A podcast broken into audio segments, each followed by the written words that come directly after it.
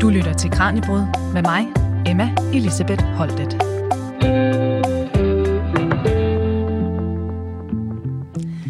Hvad får os til at lægge varer fra slikhylden i indkøbsvognen, selvom vi har besluttet at leve sundt? Hvorfor har nogen nok i et stykke chokolade, mens andre ikke kan stoppe, før æsken er tom? Hvorfor glemmer nogle mennesker tid og sted i en spillehal, mens andre aldrig vil tænke på at gå derind? Hvad er årsagen til, at nogen optager kviklån for at kunne fortsætte med at spille på nettet? Sådan indleder psykolog og forsker Jakob Linde sin bog, der hedder Din hjerne snyder dig, hvad forskningen viser om, hvorfor du bliver afhængig, og hvordan du holder op med at være det. Og det er netop afhængighed og den centrale mekanismer, som vi zoomer ind på her i dagens Kranjebrud, og derfor har vi inviteret Jakob Linde til at være med, for netop at gøre os klogere på de måder, vores hjerne snyder os på, når det kommer til afhængighed og dårlige vaner. Og altså ikke mindst, hvordan dem, der lider af afhængighed, kan få det bedre. Du lytter til Radio 4's daglige videnskabsprogram. Velkommen her til Kranjebrud. Og også velkommen til dig, Jakob Lindet, og tak, fordi du være med her i dag. Ja, mange tak, og tak for invitationen. Og vi kan jo lige sige til lytterne, at hvis der er lidt med lyden, så er det altså fordi, du er med på en online-forbindelse. Du har nemlig din daglige gang på Odense Universitetshospital. Og øh, din forskning og dit arbejde, herunder også din øh, doktordisputats, den skal vi altså høre mere om senere. Men Jakob, lige her til en start, altså det er selvfølgelig umuligt at gøre de mange, mange forskellige former for afhængighed op i sådan et samlet tal. Men altså, hvorfor er afhængighed så stort og, og omfattende et problem? Jamen, afhængighed er jo et stort og omfattende problem, fordi øh, det ikke kun er manden på resten, der er ramt af afhængighed. Øh, rigtig mange af os kender afhængighed fra hverdagen i, i mindre grad, og for nogen kommer det så over, og så bliver det så til, øh, til fuld afhængighed. Men for, for de fleste af os, eller for rigtig mange af os i hvert fald, så vil vi på en eller anden måde kunne genkende de her problemer med afhængighed i hverdagen. og det var sådan set baggrunden for, at jeg gerne vil skrive bogen øh, for at prøve at hjælpe til at afstigmatisere det område, der hedder afhængighed. Mm. Fordi det er faktisk ikke sådan, at, øh, at man går rundt og i hverdagen og er fuldstændig velfungerende, og så lige pludselig falder man ud over en, en kløft, og så er man dybt afhængig. Det er sådan mere et kontinuum, som vi taler om, så derfor så er det rigtig godt at vide noget om, jamen, øh, hvad er det for nogle symptomer, jeg skal lægge mærke til, enten hos mig selv eller hos mine nære, i forhold til, kan der være en problematik omkring afhængighed. Ja, og er det rigtigt forstået, at der sådan set ikke rigtig var et bog, øh, der eksisterede, altså før du skrev din, der ligesom forklarede øh, på en sådan lidt mere populærvidenskabelig vis, altså forklarede almindelige mennesker så at sige, hvorfor deres hjerne opfører sig, som den gør, når de er afhængige af noget? Altså, der har været skrevet rigtig mange bøger om hjernen, og der er også skrevet rigtig mange bøger om afhængighed og om behandling. Men noget af det, som jeg ligesom synes manglede, det var en, en bog, der sådan på øh, hvad det, populær vis kunne forklare lidt om, jamen, hvad er det, der sker op i hjernen, som kan forklare noget om, hvorfor vi er afhængige, og frem for alt, hvad kan vi så gøre ved det? Mm. Hvordan, hvordan kan jeg blive opmærksom på de tegn på afhængighed, øh, der ligesom er afgørende for, at jeg kan ændre mine vaner og ændre min adfærd, øh, og, og hvad er det så, jeg skal gøre? Mm. Og senere, der skal vi tale også om, om nogle af de her forskellige typer afhængighed, fordi det er selvfølgelig et, et stort begreb, det her, når vi bare siger afhængighed som, som en sådan samlet størrelse. Men sådan på det mere overordnede plan, hvordan påvirker afhængighed hverdagen for den, der lider af det? Kan vi sige noget om det?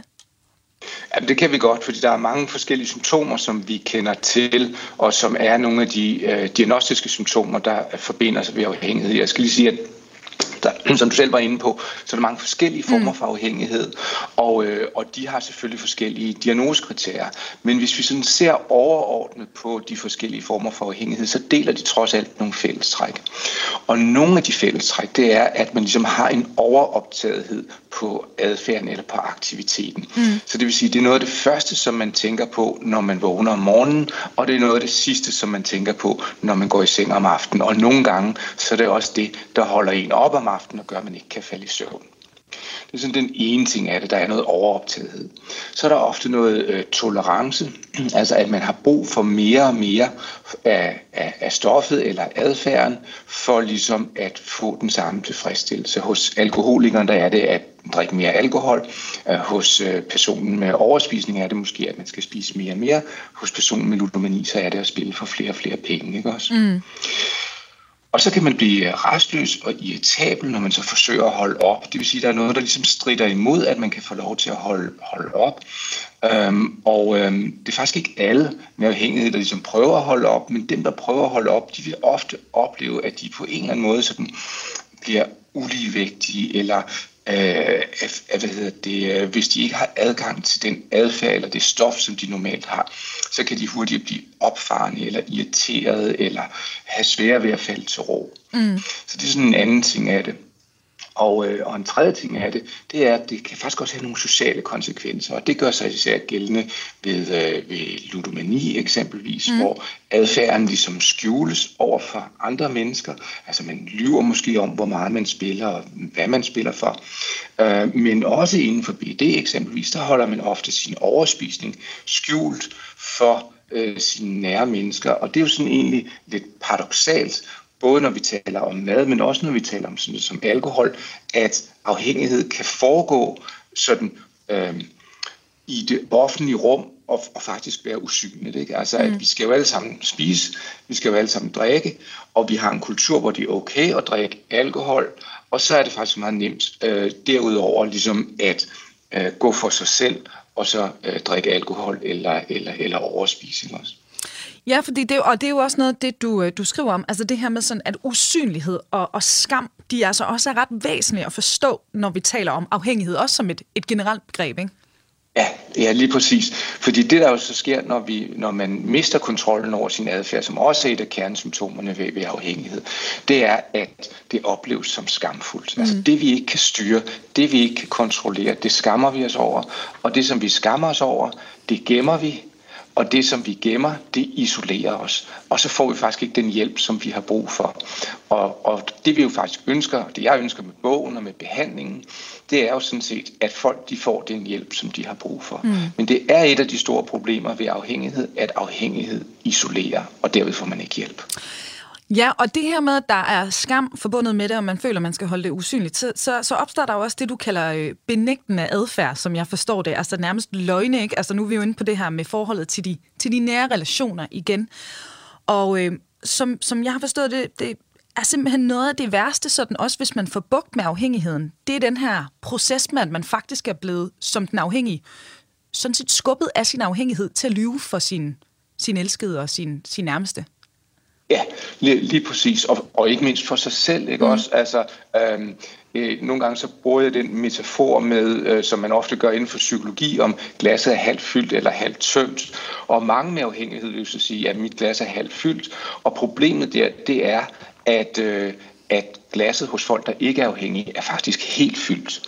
Så det, der sker, når man har afhængighed, det er, at man sammenligner sine andre, sine egne gode dage med andres gode dage. Mm. Men det er faktisk ikke det, der er definerende for afhængigheden. Afhængigheden, det er de dårlige dage, om jeg så må sige, og hvordan man håndterer dem, og hvordan som man får hjælp til dem ikke også. Ja, så altså afhængighed er som vi kan høre, selvfølgelig et stort problem for, for dem, der, der lider af det. Og senere her i dagens program, der skal vi altså blive klogere på, hvad vi kan gøre for at komme afhængigheden til livs. Men inden da, der er det altså nødvendigt at forstå, hvad det egentlig er, der sker op i vores hjerne, når vi bliver afhængige. Du lytter til Radio 4. Og til nye lyttere, der kan jeg fortælle, at vi er i fuld sving her med Kranjebrud Radio 4's daglige videnskabsprogram, hvor vi zoomer ind på afhængighed, på hvad det er, der sker op i hjernen, når vi bliver afhængige, og hvad vi kan gøre for at bryde med de mekanismer. Og med på en online-forbindelse, der har vi i dag vores guide, det er forsker og psykolog Jakob Lennet. Og Jakob, ja, altså nu kommer der endnu et af de store spørgsmål, for det er et stort emne, vi har op her i, i dag. Men helt grundlæggende set, hvad er det, der sker? Altså, hvad er mekanismen, så at sige, der er på spil op i vores hjerner, når vi bliver afhængige af noget? Ja, altså i, i gamle dage, så var fokus rigtig meget på, hvad er det, stofferne gør ved hjernen. Mm. Altså der lagde man problemet ud i stofferne og sagde, at oh, det er stofferne, der er problemet. Hvis bare vi holder os for stofferne, så øh, undgår vi problemerne. Det, som man øh, efterhånden er blevet mere og mere opmærksom på, det er, at hjernen faktisk er aktiv i forhold til at opsøge stofferne. Så selvfølgelig er der noget, som stofferne gør ved hjernen, men der er faktisk også noget, som hjernen gør for at få fat i stofferne. Øh, og, og det, som hjernen gør for at få fat på stofferne, det er, at den frigiver dopamin. Og dopamin, det er sådan et belønningsstof, som vi alle sammen har oppe i hjernen. Og, øh, og, og, og dopamin frigives, når der er noget, som vi oplever som belønningsgivende. Øh, og, og det, der faktisk er det pudsige ved det, det er, at det er forventningen om belønningen. Det er den forventede belønning, den dopaminfrigørelse, der er ved den forventede belønning, der er afgørende for, om man opsøger adfærden. Okay. Så adfærd starter i forventning. Um, og, øh, og det her forventningsrespons, der er i forhold til stoffer, eller mad, eller alkohol, eller hvad det måtte være, det er, har vi en hypotese om, at det måske ligesom kan være det fælles neurobiologiske grundlag for afhængighed i hjernen. Fordi det der dopaminrespons, der kommer før, at vi tager stoffet, eller før, at vi spiser kagen, eller før vi drikker alkoholen, mm. det er jo faktisk ikke forbundet med indtag af stoffer. Det er, det, det er forbundet med hjernens forventning. Så, så, så det nye i bogen her, det er sådan set at sige, jamen, øh, overspisning starter lang tid før du kommer mad i munden. Mm. Øh, en spilleepisode starter lang tid før du sætter penge ind på et, et bed. Um, en uh, binging-episode med alkohol starter lang tid før, at du hælder øl op i glasset, eller drikker øl, mm. eller vin, eller hvad det måtte være. Så det er simpelthen hjernens forventning om, at den her adfærd vil få mig til at få det godt, eller den vil være belønningsgivende, som er drivende, og som er med til at forstærke afhængigheden. Ja.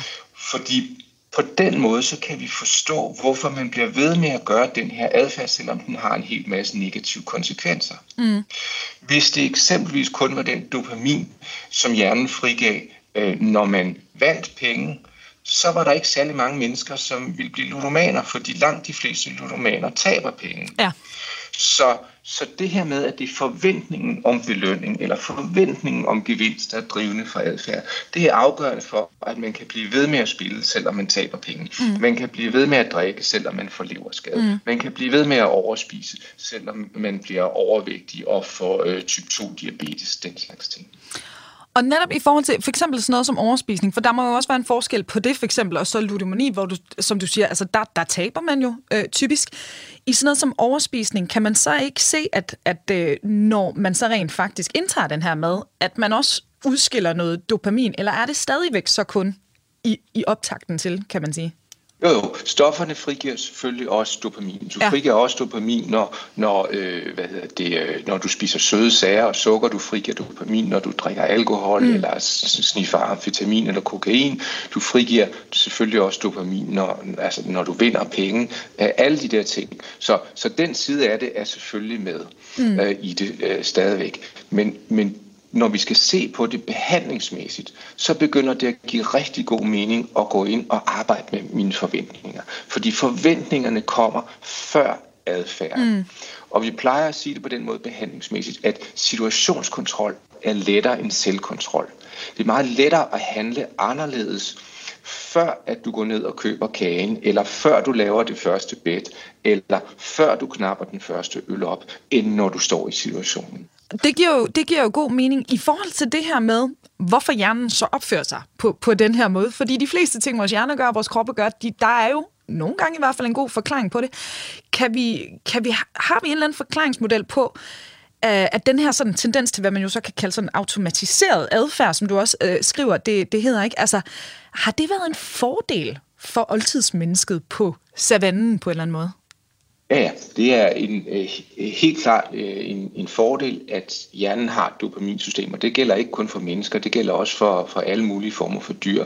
Altså, øh, dopamin hjælper os til læring. Dopamin hjælper os til at huske. Så, så selvfølgelig er det en fordel, at, at vi har et dopaminsystem, der kan frigive dopamin, hvis vi finder et træ i nogle gode frugter eksempelvis. Mm. Aha, så kan vi huske, det der, vi skal gå hen næste gang, når der er frugter. Det, som dopaminsystemet rent faktisk også kan, det er, at det kan også opdatere de her modeller om, hvor er det, jeg skal gå hen og finde min belønning. Sådan så, at hvis nu at øh, der er et vandhul, der tørrer ud, så kan man faktisk gå hen et andet sted og finde vand. Fordi så ved man, om der skal jeg ikke gå tilbage, fordi der er ikke mere vand, eller det træ skal jeg ikke gå tilbage til, der er ikke flere frugter. Nu skal jeg gå et andet sted hen. Mm. Så altså fuldstændig naturligt, at vores hjerne gør det her, men det kan så være uheldigt i, øh, i de forkerte situationer, eller når den gør det i forhold til de forkerte ting. Er det rimeligt at sige det på den måde? Det er meget rimeligt at sige det på den måde, og, og det er også rimeligt at gøre sig den antagelse, at der nok ikke har været så meget adgang til overflod Nej. i for urmennesket, som der er for det moderne menneske i dag. Mm.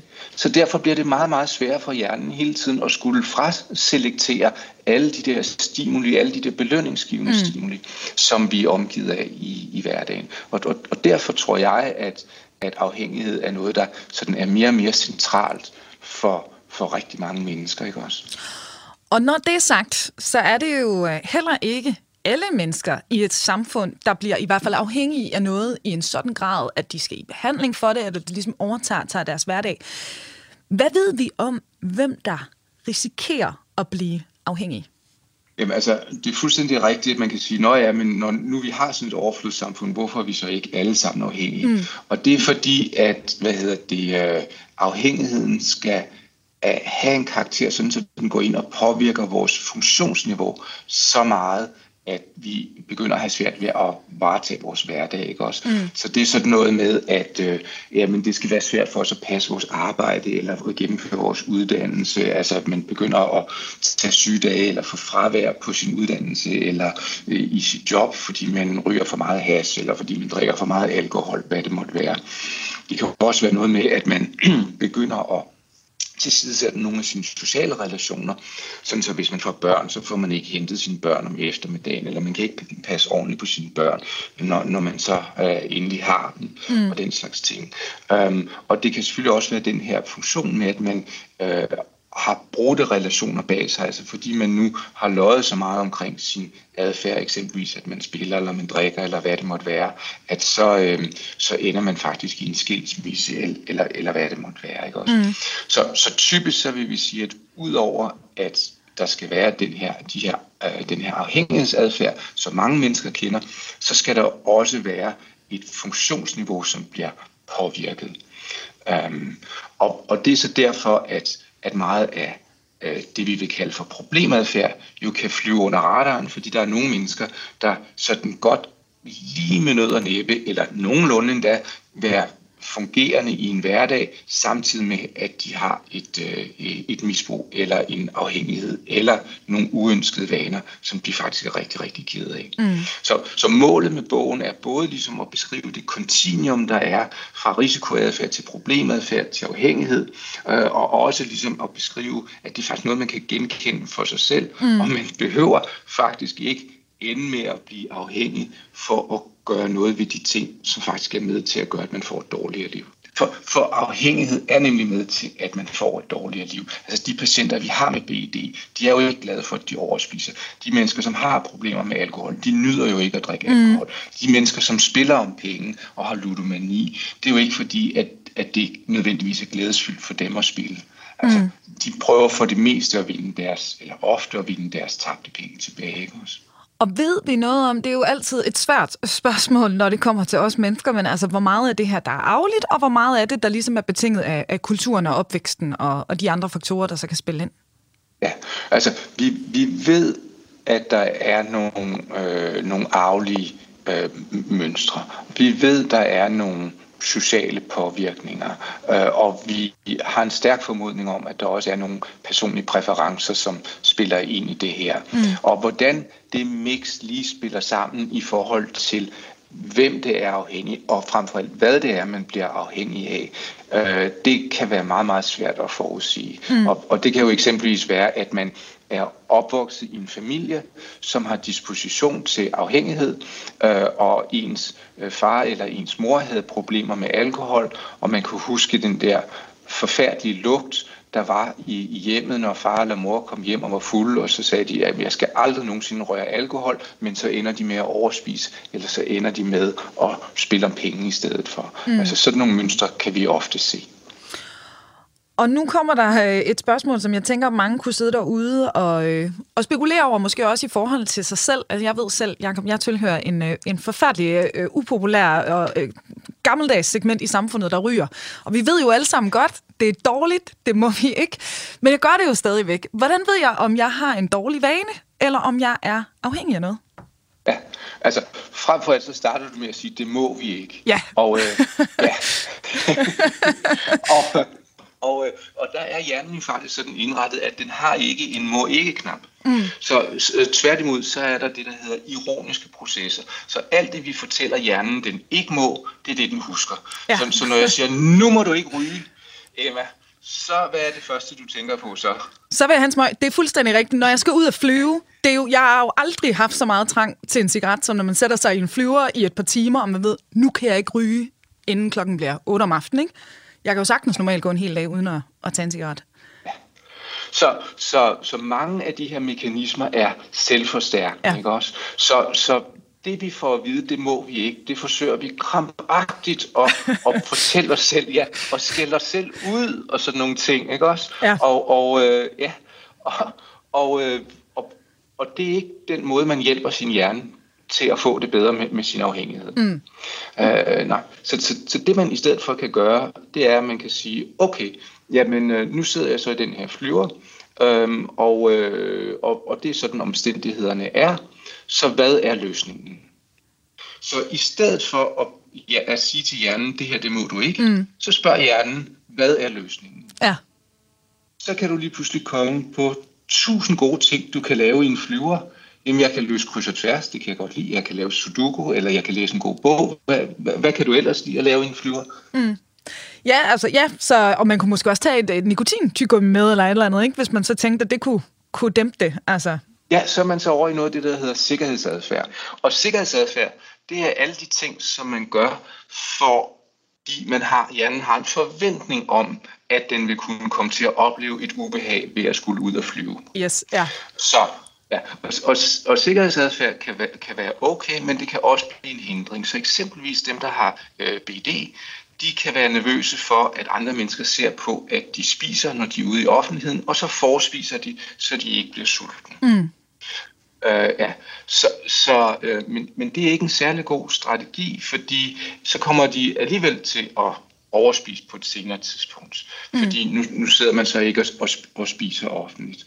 Så, så der er sådan en hel masse processer, der har at gøre med, jamen, hvordan er det så, jeg forsøger at regulere mig selv i, i, i forhold til min afhængighed. Mm.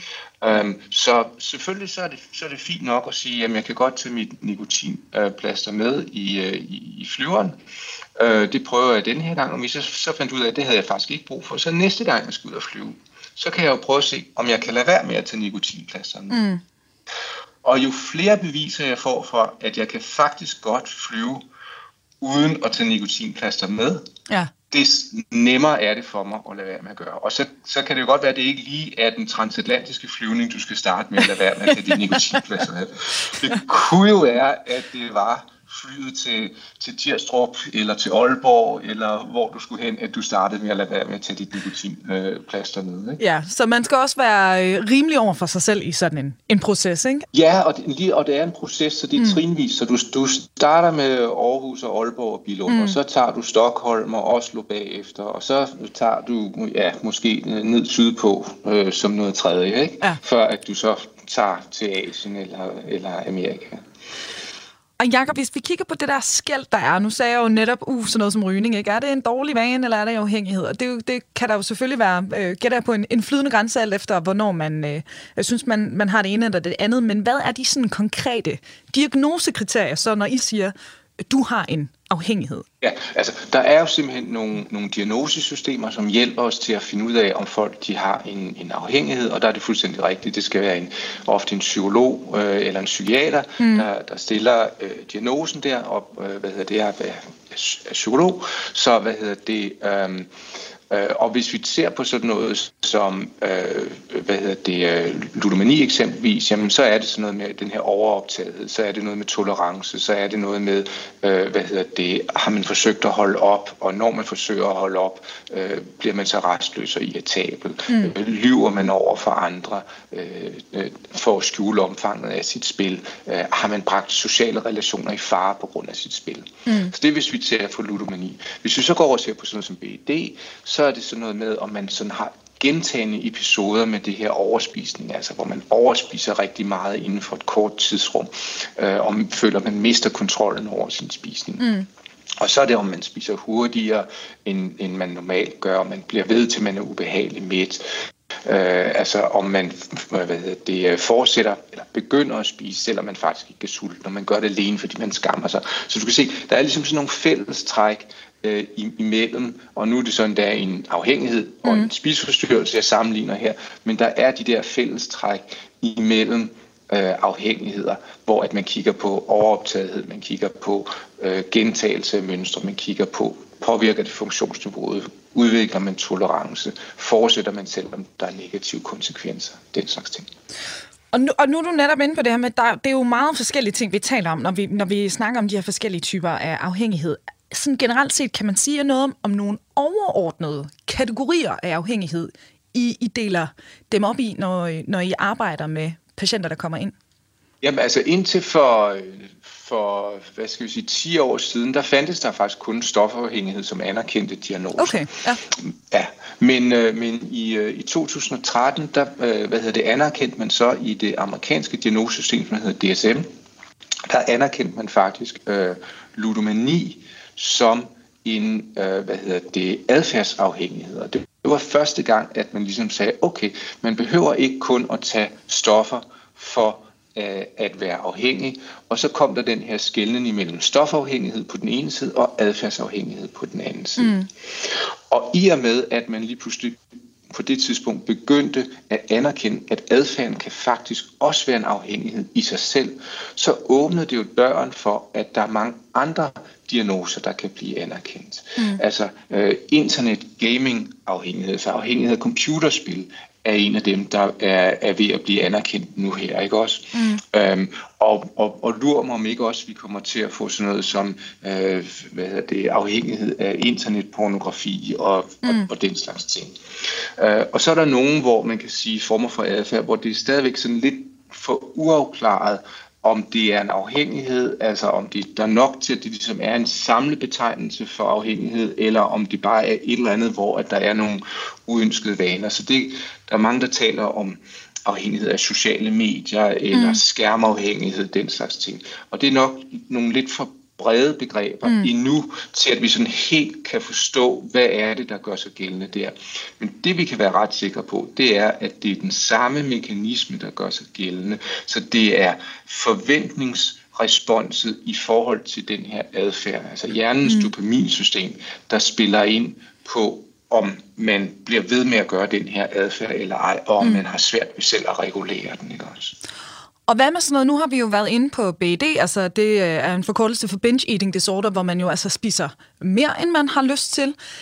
Den omvendte ende af skalaen, sådan noget som anoreksi, er det så også en afhængighed? Fordi det er vel lidt en anden mekanisme, der er, på spil der. Ja, så, så anoreksi, det er det, som man vil kalde for en restriktiv øh, spiseforstyrrelse og det er mere uklart, om dopaminsystemet spiller en rolle der. Okay. Øh, og dopaminsystemet, det er det, som vi ligesom tror er det fælles grundlag for øh, afhængighed. Mm. Der har man nogle andre hypoteser om, at det måske er serotoninsystemet, som øh, gør sig gældende ved, ved de restriktive spiseforstyrrelser. Mm. Fordi når man sulter sig selv, så øges serotoninkoncentrationen i hjernen. Men det, det er noget, der ligger sådan lidt uden for for mine kernekompetencer. Mm. Så det, øh, det, det tænker jeg, at der er nogle andre, der bedre kan udtale sig om end mig. Ja, så altså øh, ikke de samme mekanismer, og det var også det, vi skulle have afklaret. Altså øh, to forskellige ting, når vi taler om de her spiseforstyrrelser, ikke? Lige præcis. Og netop det her med, Jacob, med, med hvad du arbejder med. Du har jo skrevet din doktordisputat i netop øh, ludomani, som vi også er, er inde på her. Du arbejder også med øh, BED til daglig. Vil du ikke lige forklare lidt om, hvad du sidder og laver som, som psykolog? Jo, det kan du tro, det vil jeg gerne. Altså, øhm, som sagt, så har jeg interesseret mig for dopaminsystemet igennem mange, mange år, og netop lavet min, min disputat om, øh, om dopaminsystemet hos personer med, med ludomani.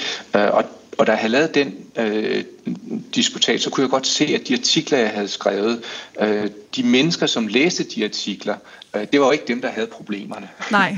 så, nej så, så derfor så ville jeg gerne forsøge at hjælpe dem, og dem ville jeg gerne forsøge at hjælpe behandlingsmæssigt. Så jeg ville gerne tage nogle af de processer, som vi kendte til fra forskningsverdenen, og prøve at bruge dem i en, uh, i en behandlingsmæssig sammenhæng, og, og i øvrigt også gerne ligesom komme ud med dem i bogform, sådan som jeg har gjort her, ikke også? Mm. Øhm, så, så, hvad hedder det, øhm, så da jeg så fik muligheden for at lave et behandlingstilbud for BED øh, tilbage i 2019, så synes jeg, der var en oplagt chance, fordi jeg synes, der er så mange paralleller imellem den måde, som hjernen reagerer over for spil og over for stoffer og over for mad, mm. at det ligesom var oplagt at, at forsøge at hjælpe altså inden for en anden gruppe. Mm. Så, så det jeg ligesom til dagligt gør, det er, at jeg forsøger at bruge de øh, processer, som, som jeg beskriver i, i tredje del af bogen, som omhandler behandling i forhold til ludomani og i forhold til BD.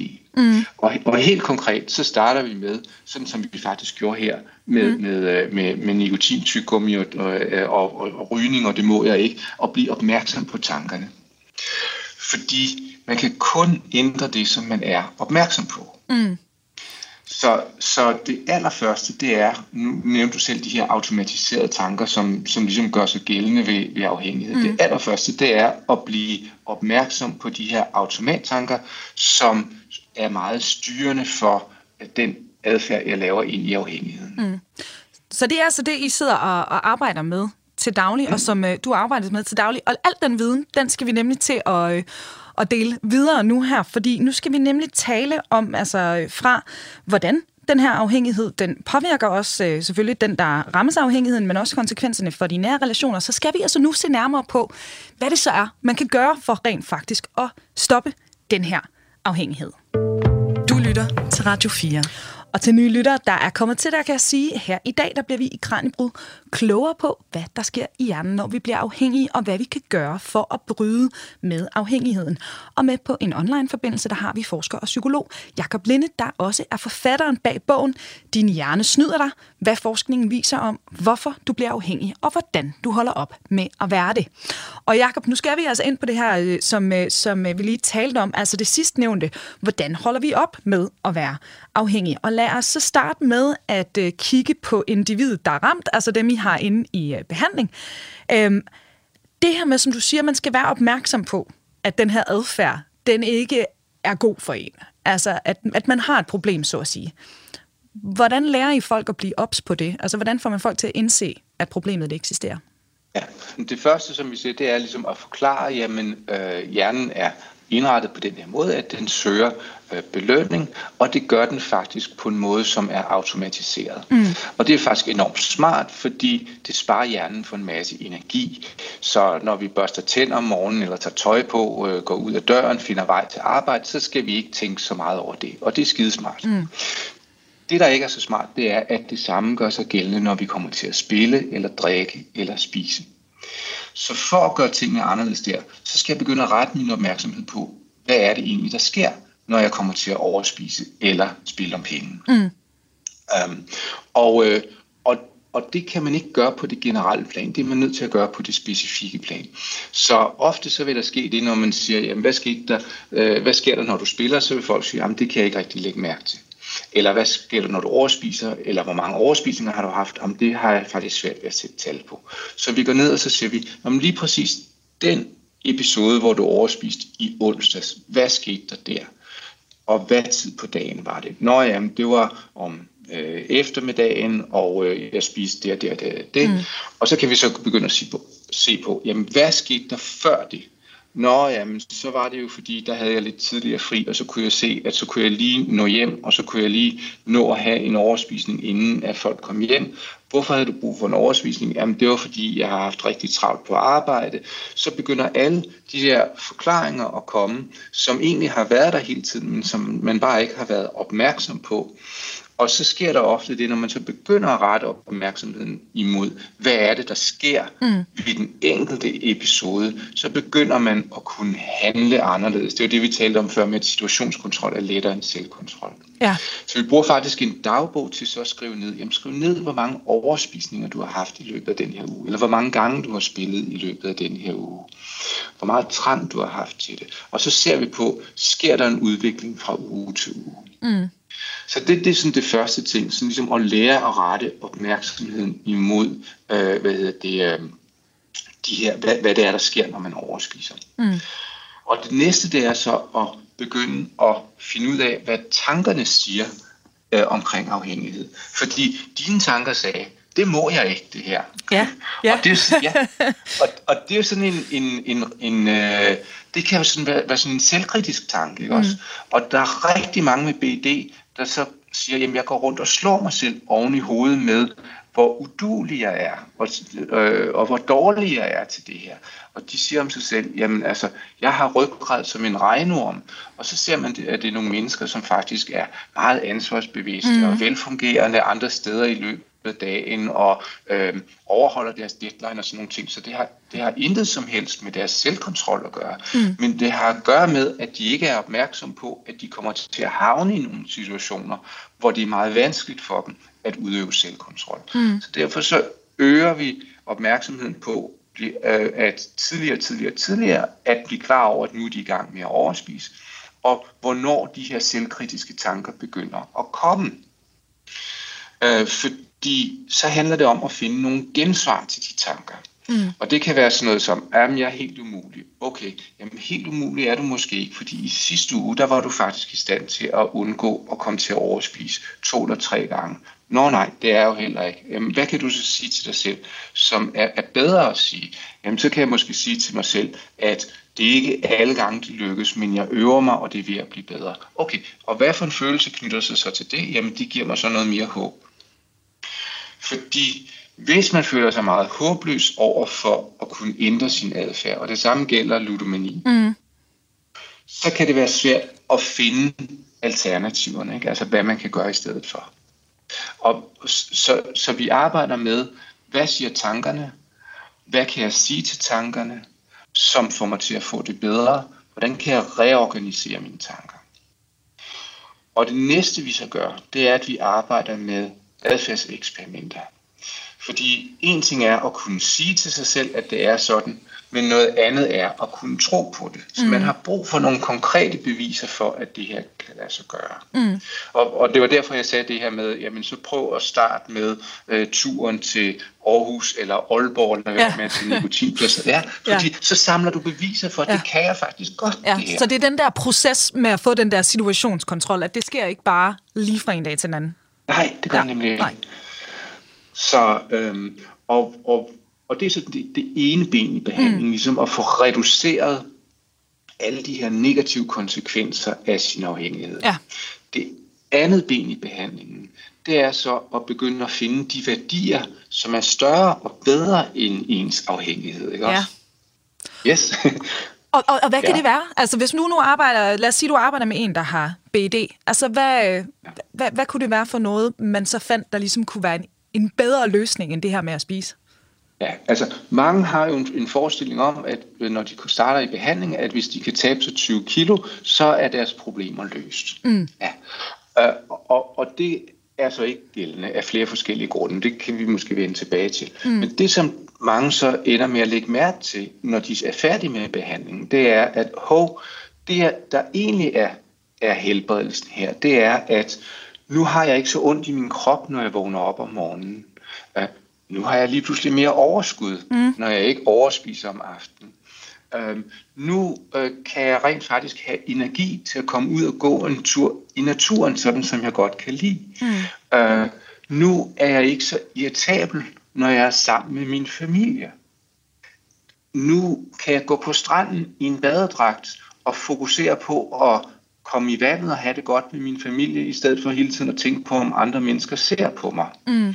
Øh, nu kan jeg lige pludselig gå ud og møde en ny kæreste, som jeg kan vise mig nøgen foran. Mm. Altså, det er sådan nogle kvaliteter og værdier, som er helbredelsen, om du vil, som, som er de positive værdier ja. i behandlingen. Og det kan være vanvittigt svært at få øje på, når man starter med behandling, fordi der har man jo alle de her negative konsekvenser af adfærden, som man bare gerne vil af med. Mm. Så når man så er kommet af med dem, så skal man så finde ud af, jamen, hvad er det så, der rent faktisk giver værdi i mit liv, ikke også? Mm. Og er der, øh, når man arbejder med det her, en risiko for, at man kan erstatte den ene afhængighedsadfærd med noget andet? Kan det også ske i den her proces, at man så griber ud efter, efter noget tredje? Ja, den, den mulighed er der jo altid, og det er derfor, vi arbejder med værdierne, ikke også? Mm. Fordi dels så er du inde og have fat i, hvad er det egentlig for nogle mekanismer, der gør sig gældende. Ja. Så når du kan finde ud af, at du har nogle sunde værdier i dit liv, som du faktisk får det bedre af. Altså, mm. hvad er det, jeg ender med at have det bedre af? Eller hvornår er jeg en bedre version af mig selv? Hvornår er jeg gladere for mig selv? Hvornår er jeg gladere for at være sammen med mig selv? Mm. Det vil typisk være i nogle socialt givende situationer, eller nogle situationer, som faktisk ikke har at gøre med, med afhængighed øh, og, og indtage af stoffer eller brug af adfærd. Ja. Og, og Jacob, lige om lidt, der skal vi snakke om, hvad vi også kan gøre sådan som, som samfund, altså som, øh, som samlet folk, kan man sige, her i Danmark, for at komme den her afhængighed til, til livs. Men inden da, nu var du inde på de her eksperimenter, fordi netop det der med at vide, altså, øh, virker det her egentlig? Hvad er det egentlig, der virker, når min øh, hjerne den er i gang med, med de her processer? Hvordan slår jeg dem ud af kurs, så at sige? Hvad er det for nogle eksperimenter, I ligesom laver, der illustrerer det her? Ja, hvis vi nu tager det her med, med flyvning og, og nikotinplaster, ikke også, ja. så kan det være sådan noget med, jeg må ikke, nu må jeg ikke ryge, og når jeg ikke må ryge, så bliver jeg fuldstændig desperat, så kommer der hele tiden nogle øh, katastrofetanker om, at øh, jeg er nødt til at søge mod udgangen, eller nu er jeg nødt til at stå af det her fly, eller jeg er nødt til at aflyse min ferie nu her, fordi jeg kan ikke sidde i, i så lang tid uden, uden at skulle ryge. Mm. Så er man nødt til at sige, jamen det er en kerneantagelse, du har om dig selv. Øhm, og øh, hvis vi tager med ludomani eller BD, så kan det være nogle helt basale kerneantagelser, som at jeg er ikke god nok. Mm. Eller jeg har ikke redskaberne til at kunne hjælpe mig selv. Øh, eller øh, selvom jeg prøver det her, så mislykkes jeg. Mm. Og så er vi inde og, og, og se på, kan det virkelig passe, at du ikke har redskaberne til det her? Kan det virkelig passe, at du ikke kan det her? Kan det virkelig passe, at det er nødvendigt at skulle aflyse min ferie for at gøre det her? Mm. Og det er den antagelse, vi tester, når man så sidder i flyet, ikke også? Mm. Ja. Så, så, og vi, vi gør det altid i små skridt, så det skal være en lille smule svært. Det skal være så svært, at det, øh, hvad hedder det aktiverer noget ubehag, men det må ikke være så svært, at det ikke kan gennemføres. Mm. Så hvis første gang vi prøver det her, at du skal have noget nikotinplaster med, jamen, så gør du det. Ja. Og så prøver du at lade være med at bruge det. Mm. Uh, hvis du så har et bevis for, det kunne jeg faktisk godt, mm. så prøver vi næste gang i en kort tur og sige, nu lader jeg være med at tage det her med. Ja. Men, uh, med, og men til gengæld så ved jeg lige præcis, hvor jeg kan komme hen og få en smøg, når jeg står og flyet. Ja. Uh, og så kan det godt være, at det er det, der er, er udfaldet første gang. Men så finder du måske ud af, okay, men så desperat var jeg måske heller ikke for at få en cigaret efter en 30 minutters flyvetur. Mm. Så nu prøver jeg så at sige, jamen tredje gang, så gør jeg det, og så, så skal jeg lidt længere. Så, så er det først, når jeg en time efter jeg landet, eller hvad jeg nu laver af aftale med mig selv, at jeg skal lade være med at ryge. Ja. Øh, og, og jo flere af sådan nogle beviser, du har for, at det her, det kan jeg faktisk godt. Mm. Lettere er det at gøre det. Hvis vi nu tager BD, for de har også noget med flyvning, der kan det være sådan noget som, at jeg er bange for, at jeg ikke kan passe ned i sæderne. Mm. Og det vil være for pinligt, hvis flypersonalet skal komme med sådan en, en ekstra øh, forlænger til sikkerhedsselen. Jamen, så kan man faktisk selv købe den og tage den med. Mm. Og det, som mange så beskriver, det er, når ja, men det er rigtigt nok, det der ubehag, det var der en lille smule sådan lige, da jeg skulle ombord på flyet, men så skete der så mange andre ting, at så glemte jeg faktisk at tænke på det. Mm. Og, og det er det, der er, er, er godt i forhold til at arbejde med sin afhængighed, at man finder også lige pludselig ud af, hvornår glemmer jeg at tænke på min afhængighed. Fordi en del af afhængigheden, det er jo alle de her selvforstærkende mekanismer, hvor jeg hele tiden fortæller mig selv, nu må jeg ikke tænke på, nu må jeg ikke tænke på, nu må jeg ikke tænke på, og så er jeg ender med at komme til at tænke på det. Men når jeg fokuserer på alle de andre ting, så kan jeg faktisk glemme det. Mm. Især hvis jeg også får nogle gode oplevelser. Mm. Så det kan lade sig gøre, men man skal tage det et skridt ad gang, og ikke sådan øh, tage munden for fuld i første omgang, altså give sig selv en chance for rent faktisk at lykkes. Lige præcis. Ja. Og, og det er adfærdseksperimenterne bare super gode til, fordi de giver mig et konkret bevis på, at det kunne jeg faktisk godt det her. Du lytter til Radio 4. Og til nye lyttere, der skal jeg lige sige, at her i øh, Kranjebryd i dag, der er vi sammen med forsker og psykolog Jakob Lindet, og vi er i fuld sving med at blive klogere på, hvorfor vi bliver afhængige, men også hvad vi kan gøre for ikke at være i den her afhængighed. Og nu skal vi altså øh, tale om, hvad vi også som samfund så kan gøre for at mindske mængden af danskere, der lider af afhængighed, og altså også skal i behandling for det. Og øh, lad os lige starte med, øh, der er de her begreber med, med udbredthed og tilgængelighed, fordi jeg ved, at det er centrale pointer, som, øh, som du har, Jakob. Hvorfor er vi meget sådan skæve i forhold til de her to ting i, i Danmark? Øh, jamen altså, det er vi ikke kun i Danmark, det er mm. man generelt. Men man taler om, at når, jo mere udbredt noget er, og jo mere tilgængeligt noget er, det større er risikoen for, at der er nogen, der kan udvikle afhængighed mm. af, af det. Øh, og, og man kan sige, øh, det, det giver jo på en måde sig selv, fordi jo flere ting, der er omkring en, som hjernen hele tiden skal sige nej til, det sværere kan det være at sige nej. Særligt når vi er presset eller stresset eller trætte, så søger hjernen simpelthen mod de hurtigste og de letteste løsninger. Mm. Øhm, ja. så, så det er nok ikke tilfældigt, at vi ser så mange mennesker i Danmark, som er overvægtige, i 2022 i forhold til øh, 2000, eller 1992 eksempelvis. Altså der er mange flere fastfood-kæder, som er åbne. Det er meget lettere at få fat i mad. Man behøver ikke engang gå ud af sin lejlighed nu her. Man kan bare bestille noget online, så kommer det. Mm. Øhm, sodavand nu her er meget, meget billigere, end det var dengang. Det er billigere end mælk nu her at købe sodavand mm. og alle sådan nogle forskellige ting. Så jo mere udbredt noget er, jo mere tilgængeligt noget er, det større er risikoen for, at der er nogen, der kan udvikle uh, afhængighed af, af, af de her ting. Ikke også? Mm. Um, og, og det er så derfor, at jeg, jeg ligesom... I, hvad det, nogle gange, når jeg forelæser om det her, siger jeg, jamen altså, hvis man så på, hvordan uh, tingene så ud på Freuds tid, som var for over 100 år siden nu her, ikke? så var der slet ikke så meget adgang til alle mulige ting og goder, som vi har i dag. Og der var måske også i virkeligheden en meget, meget strengere øh, moral på mm. det tidspunkt. Så, så på det tidspunkt, så var det neurosen, der føl, fyldte meget, altså øh, forholdet imellem, at samfundet sagde, at jeg skulle noget bestemt, og det, der egentlig var mine drifter, som Freud kaldte det, altså det, som jeg gerne selv ville, og så endte folk med at komme i konflikt imellem de to ting. Mm. I, I dag, så må vi mange flere ting. Det er meget mere øh, tilladeligt at gøre forskellige ting. Det er meget mere tilladeligt at have stor diversitet i alle de ting, som vi gør mm. i virkeligheden. Øh, og når at, at alt er tilladt hele tiden, øh, så er der en øget risiko for, at vi også ender med at blive afhængige af dem.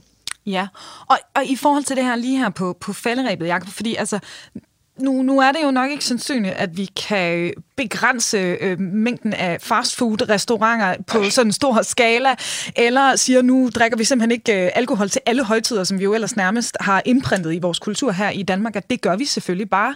Så hvad kan vi så gøre som, som samfund, så sådan ligesom at afstigmatisere øh, problemet, når det så opstår for dem, der så enten overspiser eller drikker for meget? Fordi det er vel så det, vi egentlig har at, at arbejde med, kan man sige.